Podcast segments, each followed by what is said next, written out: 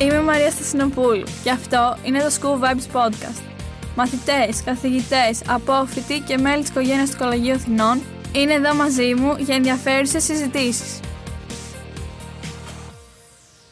Είμαι εδώ σήμερα με τον απόφυτο του σχολείου μας, Κωνσταντίνο Μαρκουλάκη, ηθοποιό του κινηματογράφου, του θεάτρου και της τηλεόρασης, αλλά και θεατρικός σκηνοθέτης. Ευχαριστώ πολύ που είσαστε εδώ σήμερα μαζί μας. Εγώ ευχαριστώ που με καλέσατε. Θα ήθελα να πάμε πίσω στα μαθητικά σας χρόνια στο Κολέγιο Αθηνών και αρχικά θα ήθελα να σας ρωτήσω, σαν από αυτό του σχολείου μας, τι είναι αυτό που θυμάστε πιο έντονα από τα χρόνια αυτά; Νομίζω ότι η αίσθηση που μου έχει μείνει, η συνολική, είναι ένα σχολείο το οποίο σε μένα τουλάχιστον λειτουργήσε πάρα πολύ καλά. Δηλαδή, κατάφερε να, να αγκαλιάσει όλα τα διαφορετικά πράγματα που με ενδιαφέραν και ένιωσα ότι το ίδιο συνέβαινε τότε και με οτιδήποτε ενδιαφέρε τους μαθητές μου. Δηλαδή, το σχολείο τότε και νομίζω και τώρα, γιατί είμαι και μπαμπάς ε, αποφύτου του σχολείου, ε, δίνει την ευκαιρία στους μαθητές, εκτός από το πρόγραμμα το ακαδημαϊκό, είτε είναι ελληνικό, είτε είναι το IB, είτε οτιδήποτε, να μπορέσει ο κάθε μαθητής ή μαθήτρια να ασχοληθεί και να ξεδιπλώσει το ταλέντο και τις δεξιότητές του σε μια σειρά από Αυτό μπορεί να είναι ο αθλητισμός, μπορεί να είναι τα καλλιτεχνικά, μπορεί να είναι το ενδιαφέρον για την ιστορία ή για κάποιες από τις επιστήμες. Δίνει δηλαδή τη δυνατότητα στα παιδιά να ξεχωρίσουν και να προχωρήσουν σε πράγματα που τους ενδιαφέρουν και έχει πολύ μεγάλη σημασία αυτό γιατί έτσι μπορούν οι νέοι άνθρωποι να βρουν προς τα που πρέπει να κατευθυνθούν στη ζωή. Και βάσει με αυτά που είπατε, ξέρατε εσείς από τότε ότι θέλετε να ασχοληθείτε με την υποκριτική και το θέατρο; Παραδείγματος χάρη ακριβώς. Εμένα με ενδιέφερε από όταν ήμουν μικρός, ενώ από τα χρόνια του δημοτικού ακόμα, ενώ ταυτόχρονα ήμουν πολύ καλός σε, σε, σε αυτά που τότε ονομάζαμε κλασικές σπουδές, δηλαδή όλα τα θεωρητικά. Αυτά που στο Λύκειο γίνονται, ξέρω εγώ, λατινικά, αρχαία, ιστορία, ναι. έκθεση κτλ. Είχα πάρει και το έπαθλο Χάουλαντ τότε το 1988 και τα χρόνια ήδη από το γυμνάσιο η αίσθηση των δασκάλων μου ήταν ότι θα μπορούσα, και των γονιών μου ήταν ότι θα μπορούσα να είμαι ε, πολύ καλός φοιτητής της νομικής. Επειδή όμως υπήρχε η δυνατότητα να εξασκήσω στο σχολείο το ενδιαφέρον μου για το θέατρο ήδη από το δημοτικό, μπόρεσα να ασχοληθώ με τους ομίλους που υπήρχαν ήδη από το δημοτικό να. με ομίλους που υπήρχαν στο γυμνάσιο και στο λύκειο που κάναμε θέατρο και ανεβάζαμε musical στα αγγλικά και άρχισα να καταλαβαίνω ότι στην πραγματικότητα αυτό που με ενδιέφερε να κάνω ήταν ε, το θέατρο ή η υποκριτική εν γέννη. Και η σκηνοθεσία και, και, η υποκριτική. Έτσι το σχολείο σας βοήθησες στην πορεία σας γενικά και στη συνέχεια; Αισθάνομαι ότι με βοήθησε. Να σου πω άλλα πράγματα τα οποία... Δηλαδή θυμάμαι με πάρα πολύ αγάπη το, το κάμπους του, του Ποδοσακίου στη Γκάντζα. Ε, το οποίο μετά επισκεφτόμουν και ως γονιός. Το θυμάμαι με ιδιαίτερη αγάπη. Θυμάμαι με πολύ αγάπη το χώρο της βιβλιοθήκης. Έχω να σου πω ότι από το 1988 που έχουν περάσει πια πολλά χρόνια, δηλαδή είναι πια 35 χρόνια, έχω φίλους και φίλες που είμαστε από τότε μαζί. Δηλαδή μου έδωσε και το σχολείο πάρα πολύ ισχυρούς δεσμούς με ανθρώπους, που είναι πολύ σημαντικό. Γενικά, ενώ ξέρω κιόλας ότι υπάρχουν παιδιά που, που δεν λειτουργεί το σχολείο αυτό με τον ίδιο τρόπο πάνω τους. Δηλαδή, αισθάνομαι ότι υπάρχουν παιδιά, έχω ακούσει και στα δικά μου χρόνια, αλλά και πιο μετά, υπάρχουν παιδιά που το σχολείο κάπως τα πιέζει ή που, που νιώθουν, νιώθουν ότι πιέζονται από το σχολείο. Αυτό το καταλαβαίνω και το σέβομαι, γιατί η προσωπική εμπειρία είναι αναντικατάστατη. Ο καθένας βιώνει αλλιώς την ύπαρξή του μέσα στο συγκεκριμένο σχολείο. Αλλά εγώ αισθάνομαι τον εαυτό μου πάρα πολύ τυχερό. Να. Και για τα πράγματα που μου έδωσε ακαδημαϊκά και για τα πράγματα με τα οποία μπόρεσα να ασχοληθώ σε ομίλους και σε δραστηριότητες που μου βοήθησαν να βρω τον εαυτό μου και για τους φίλους που μου έδωσε. Και αισθάνομαι ότι είναι σημαντικό να και είναι το πρώτο πράγμα που είπα στο γιο μου και όταν πήγε στο ποδοσάκιο και μετά όταν πήγε στο γυμνάσιο και κάναμε μαζί μια βόλτα στο κάμπος του ψυχικού. Ένα από τα πράγματα που του είπα είναι ότι δεν πρέπει να ξεχνάς ποτέ και το λέω και σε σένα Μαρία τώρα και σε όλους τους μαθητές που πιθανόν θα μας ακούσουν δεν πρέπει να ξεχνάτε ποτέ ότι όσοι μπορέσαμε να πάμε σε αυτό το σχολείο και είχαμε γονείς που μπόρεσαν να, να μας στείλουν σε αυτό το σχολείο, δεν πρέπει να ξεχνάμε ποτέ ότι είμαστε ιδιαίτερα προνομιούχοι. Δεν είναι αυτό το κανονικό σχολείο στη χώρα. Να. Στις περισσότερες χώρες είναι ιδιαίτερο προνόμιο να μπορούν οι γονείς σου να σε στέλνουν στο κολέγιο και κατά τη γνώμη μου πρέπει κανείς, εφόσον το νιώθει, να μπορέσει να εκμεταλλευτεί το σύνολο των δυνατοτήτων που του δίνονται. Πιστεύετε όμως ότι υπάρχει κάτι στο σχολείο μας το οποίο έχει χάσει την πάροδο του χρόνου και υπάρχει κάτι που θεωρείτε ότι έχει μείνει διαχρονικά σταθερό; Κοίτα να δεις, επειδή τα χρόνια περνάνε και το σχολείο μεγαλώνει και γιγαντώνεται και αυτό σίγουρα δυσκολεύει τα πράγματα. Δεν μπορώ να έχω πραγματική εμπειρία με την έννοια ότι δεν είμαι μαθητής του σχολείου πια.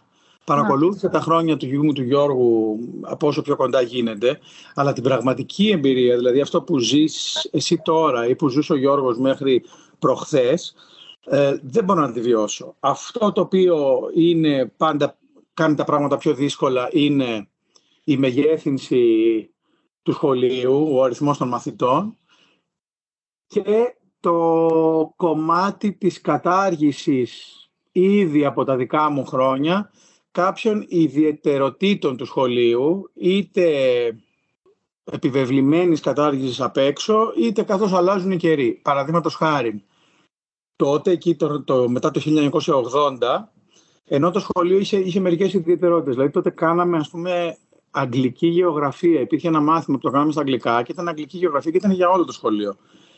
Ε, στα αρχαία κάναμε συγγράμματα, δεν κάναμε τα βιβλία του οργανισμού, κάναμε ειδικά συγγράμματα που ήταν συγγράμματα καθηγητών του σχολείου, καταπληκτικά, γραμμένα ας πούμε, καταπληκτικά και πάρα πολύ ενδιαφέροντα. Κάποια από τα πράγματα μας τα αφαίρεσε εκείνα τα χρόνια το Υπουργείο, το οποίο επέβαλε να, να, να, να προσαρμοστεί το σχολείο στο πρόγραμμα των υπόλοιπων σχολείων. Αργότερα υπήρχε ένας καταπληκτικός ιστορικός όμιλος που τον είχε ένας σπουδαίος καθηγητής τότε που τον λέγανε Βρανόπουλο στον οποίο τα παιδιά κάνανε καταπληκτική δουλειά. Δηλαδή μαθαίναν ιστορία ή κομμάτια της αρχαιολογίας με έναν αδιανόητο για, για, για δεδομένα σχολείου τρόπο, σαν να είναι σε πανεπιστήμιο. Τέτοιου τύπου πράγματα ε, δύσκολα επιβιώνουν μέσα στα χρόνια. Κάποιες λοιπόν από τις αλλαγές τις φέρνουν οι καιροί και καλό θα ήταν να μην γίνονται, αλλά νομίζω ότι το σχολείο καταφέρνει να κρατάει την, ε, το χαρακτήρα του και, και τη δυνατότητα που δίνει στους μαθητές του να αναπτύξουν το πνεύμα τους, την ψυχή τους και το σώμα τους σε όσο πληρέστερο βαθμό γίνεται. Και ελπίζω αυτό να μπορέσει να διατηρηθεί μέσα στα χρόνια και μέσα στις αλλαγές που εκ των πραγμάτων έρχονται. Ναι, ωραία. Και με βάση το επάγγελμά σας, άμα γράφετε κάποιο έργο για το σχολείο, ποιες θα ήταν οι τρεις βασικές αξίες που θα χρησιμοποιούσατε; Πολύ ωραία ερώτηση, Μάρια. Λοιπόν, να το σκεφτώ. Το σχολείο, παρά το γεγονός ότι θεωρείται και από τους απ' έξω, δηλαδή από τους ανθρώπους που δεν πάνε στο σχολείο και πολλές φορές και από τους από μέσα, ως ένα σχολείο που είναι για ας πούμε, θα τολμήσω να πω την έκφραση για τα παιδιά εντός εισαγωγικών της ελίτ, έτσι, που αυτό μπορεί να σημαίνει κάτι. Πρέπει να σου πω ότι το σχολείο υπήρξε πάντα και νομίζω ότι διατηρείται ακόμα αυτή η πλευρά του, ένα σχολείο που έδινε την ευκαιρία σε όλους και με το, με το πρόγραμμα των υποτροφιών που είχε.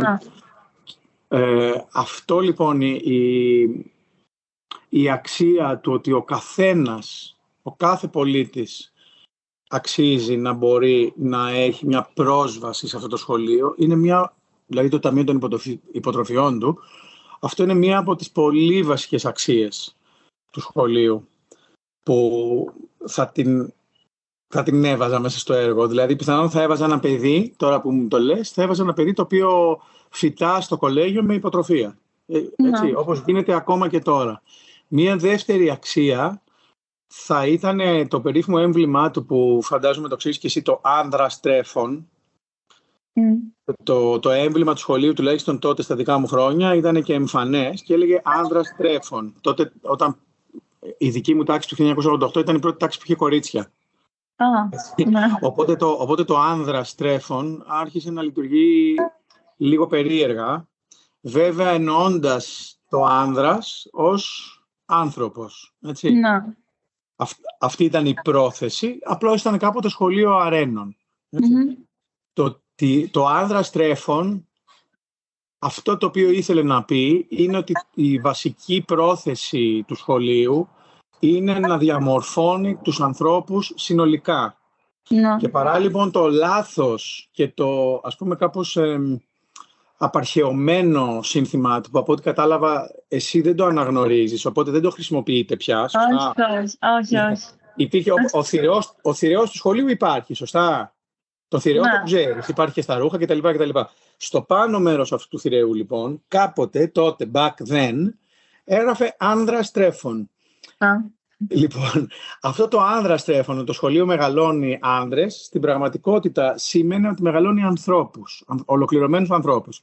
Και νομίζω ότι μια από τις κεντρικές του αξίες και τότε αλλά και τώρα είναι να μεγαλώνει ολοκληρωμένους ανθρώπους. Αυτές τις δύο αξίες θα mm. τις έβαζα σαν ε, πολύ κεντρικές σε αυτό που είναι και θέλει να είναι το σχολείο τη δυνατότητα να απευθύνεται σε όλους και τη δυνατότητα να, να βγάζει από τις τάξεις του ολοκληρωμένους ανθρώπους. Τέλεια. Και τέλος, αν από αυτό το σχολείο μας, ποια θα ήταν μια συμβουλή που θα δίνονται στα παιδιά που είναι ακόμα μαθητές; Κάπως στο, στο είπα μέσα στα λόγια μου πριν, αλλά θα το ξαναπώ ναι. και τώρα γιατί νομίζω ότι έχει σημασία. Θα τους έδινα τη συμβουλή να κάνουν κάτι που έτσι και αλλιώς στη ζωή είναι πολύ δύσκολο. Στη ζωή, ό,τι ζούμε, στον ενεστώτα μας, δεν προλαβαίνουμε να το παρατηρήσουμε, γιατί, γιατί το θεωρούμε δεδομένο ή φυσικό. Επίσης, στη ζωή πάρα πολύ συχνά τα καλά πράγματα που μας συμβαίνουν δεν τα παρατηρούμε και πολύ συχνά δεν νιώθουμε ευγνωμοσύνη για αυτά, γιατί επίσης τα θεωρούμε δεδομένα. Ναι. Ειδικά δε, αν είμαστε παιδιά και μας παρέχονται από άλλους, από τους γονείς μας, παραδείγματος χάρη. Έχει μεγάλη σημασία για για τη ζωή συνολικά και νομίζω ότι αυτό θα έλεγα και στη συγκεκριμένη περίπτωση.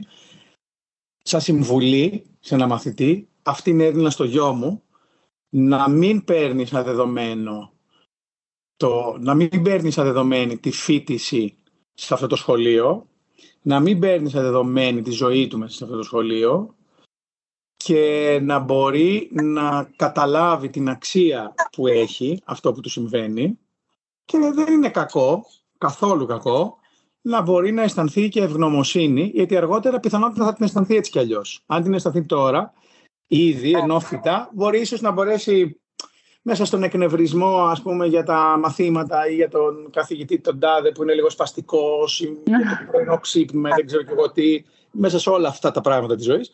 Αν μπορέσεις από τώρα να αισθανθείς κάποια ευγνωμοσύνη που πηγαίνει σε αυτό το σχολείο, μπορεί να σε βοηθήσει αυτό να, να, να, να πάρεις από το σχολείο ό,τι καλύτερο γίνεται. Ναι, όντως.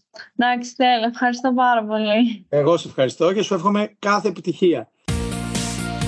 Είμαι η Μαρία Στασινοπούλου και αυτό είναι το School Vibes Podcast. Join me!